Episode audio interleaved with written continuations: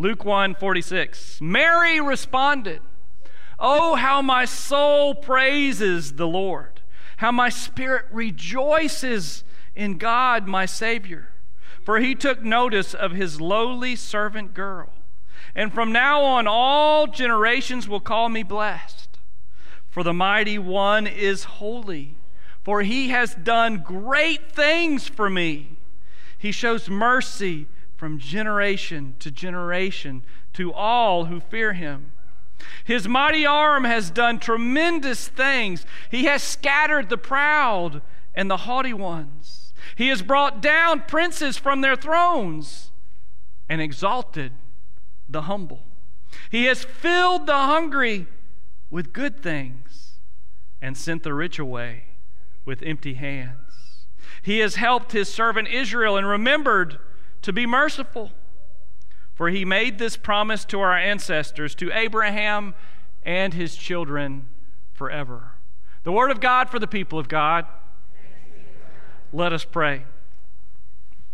May the words of my mouth and the meditations of all of our hearts, all of our souls, and all of our minds, may they be truly and utterly faithful to your word, O Lord our God, our rock and our Redeemer.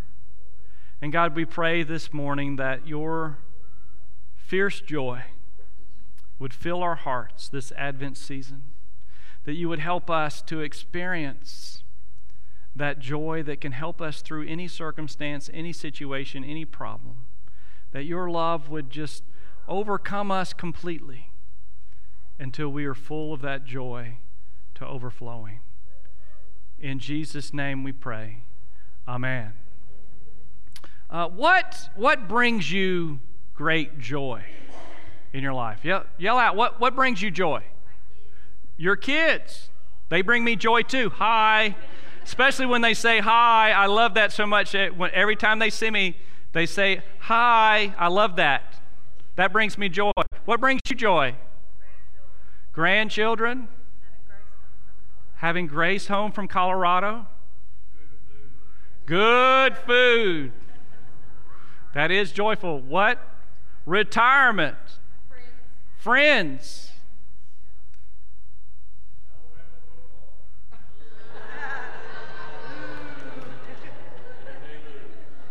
When they lose. Yeah, very good. When they lose. I like that. That brought me great joy. that statement right there. Uh, you know, uh, huh? If they, they, if they would please beat Michigan by 75 points, I would appreciate that. 75 to nothing would be wonderful. Uh, I will cheer for them, just so you know, this, this coming bowl season. So, um, so, uh, you know, what brings me joy, uh, you know, I, I can remember uh, in high school being, uh, you know, distraught and hurt and, and going through a difficult time, uh, laying on my parents' couch, staring at the Christmas tree and the lights blinking.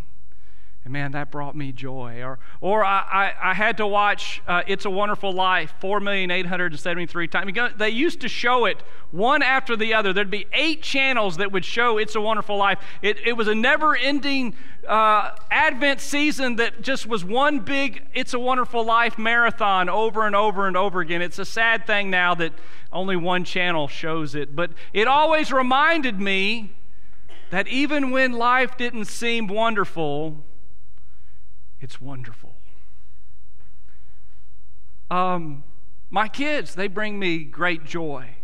Uh, the greatest joy is when I get to see my wife laugh with all the gusto uh, that she has. Uh, and, you know, I was even willing to rap to make her laugh. Uh, at the Christmas party. And if you weren't there and you didn't see her laugh, you, if, if you were there, you understand why that brings me great joy when she is laughing with all that she has. Um, uh, but that's not really biblical joy. That's kind of a happiness. That's kind of a, a, a yay kind of thing. Uh, and, and, I think it's interesting in the Bible uh, that happiness or happy is in the Bible 10 times. Even people from Alabama can count to 10 that many times. Uh, but rejoice, joy, joyful is in there 430 times. 430 times joy and rejoice is in the Bible. And so that ought to show you how important that joy and rejoicing is for God's people. Uh, and, and biblical joy is not just that kind of, it's a fierce joy. And, and when you think of the word fierce, what do you think of? Uh, you, you think of something that is going to overcome anything, right? It's going to it's gonna be so strong, it's going to be so, it's, it's going to overcome any problem that there is out there. And that is what kind of joy we should have uh, as followers of Jesus. We need to have a joy that is fierce. And, and that is what God's people have had from the beginning of time. You, you know, God created the world and He said it was good. But then sin came into the world, and there was suffering, and there was hurt, and there was problems, and, and there was people who were poor, and there was people uh, who, who, who, suffered. Uh, there, there, there, were, there were wars, and there was grief, and there was sorrow. Uh, but through it all, God's people had a fierce joy that helped them through every single situation. If you look and read through the Bible, you can see what God's people always had a joy, even in the worst circumstances. And uh, they were always ready to rejoice uh, with, at what God is doing in their midst. And we should be a people who rejoice in everything that God does. The third week of Advent is the Sunday where we celebrate joy. And it's, it's interesting to think that uh, this week we're going to experience the longest, darkest night of the year. And to prepare for that, we talk about the joy of the Lord and what that means uh, for us. Uh, and here uh, in Luke is the story of, of Mary talking to uh, her, her uh, cousin Elizabeth to tell her about what God has done for her. Uh, and, and, and, that God has brought finally the Messiah into the world, and He has chosen her, this woman, uh, to bear the Messiah. Uh, and so uh, she says, Oh, how my soul praises the joy, how my spirit rejoices in God, my Savior. Uh, and, and, that is, uh, you know, she is rejoicing in God. And so today is the Sunday where we talk about uh, that even any circumstance that's going on in our life, we ought to be able to follow through it because of the fierce joy that God has given us. And this young girl is crying out and she's prophesying about what God has done. All of these words that she uses here are in the past tense. God has done that, and it's just like Advent, uh, where we say, you know what, God came in the form of Jesus, but yet we're waiting for him. It's not quite there yet, uh, but it's gonna be. It's, it's that hope and knowledge that God uh, has come and will come, that God is going to do what God said that God will do. Uh, that fierce joy is the attitude that God's people adopt, not because of happy circumstances, but because of their hope in God's love and in God's promises. That is the fierce joy that we have. It's an attitude that we rely on God's love and God's promises through it all. Uh, and here she is, she's crying out to God and she's proclaiming what God has done in the world. Uh, and, uh, it, says that um, God looked at this lowly girl and, and He has done great things for her. He has shown mercy for generations. Uh, he has done tremendous things. He's scattered the proud and haughty. He's turning the world upside down. Those who used to have everything uh, now have nothing, and those who have nothing now have everything. And he has brought down princes from the, he's exalted the humble. He's filled the hungry with good things. He's sent the rich away with empty hands. He's helped his servant Israel, and he's remembered to be merciful. And he's made these promises to their ancestors, Abraham, and to his children forever. That is what God has done. Those good things that life has brought. God has done what God is going to do. Uh, and this third, this third Sunday in Advent, uh, you know, we need to hold on to, um, you know, we shouldn't fret over what we haven't done yet this holiday. How many of y'all have a still have a to-do list that's a million miles long? How many of y'all are a little overwhelmed that we just have one more candle to light until it's Christmas. How many of y'all said, Man, I just don't know if I can keep going on with this? Uh, instead of fretting over what, what needs to be done, we need to think about the good things that life has given us.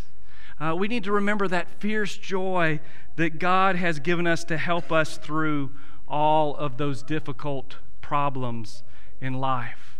Uh, Christmas carols bring out so much of the rich theology and the rich hope uh, that we can have. And, and one of those songs that we sing this time of year is Come Thou Long Expected Jesus. How many of y'all know Come Thou Long Expected Jesus? One of the verses says this Come Thou Long Expected Jesus, born to set thy people free. From our fears and sins, release us. Let us find our rest in thee. That rest is that fierce joy that God gives us. We can rest in the promises and the knowledge of what God has given us in the hope of God's love and God's promises through it all. Um, you know, uh, we sing, Oh, come, all ye faithful, right?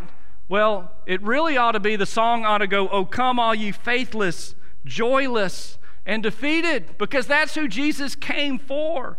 Advent is for the weary, the messed up, and the broken. Is that us?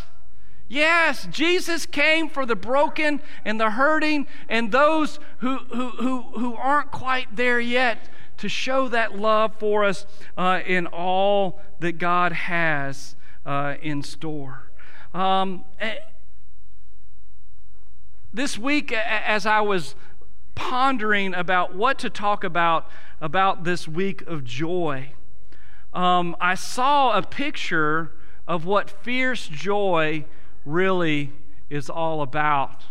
Uh, I saw this picture uh, uh, this week uh, in a blog uh, where the person was talking about um, what uh, about this picture. that and this is a picture from 1932 in Germany, in a little small town in Germany, and this is the home of a rabbi for the Jewish people in Germany. Uh, and this is the eighth day of Hanukkah, uh, where they would have all of the lights of the menorah uh, the, uh, lit. Uh, and Hanukkah is the, the, um, you know, the lights. And, and uh, it's looking out on the Nazi um, headquarters in their city. And there's the flag sitting there on it. And, and the person writing in the story said that. Um, this, you, you know, back, back, how many of y'all remember when we used to have real pictures that you could hold in your hand? When you, when you took a picture uh, and you put it in a book, what did you do on the back?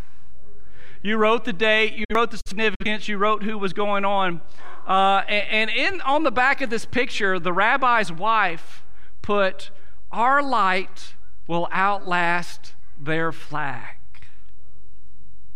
That that is what fierce joy is. Knowing that no matter how dark the world can become, God's light is never put out.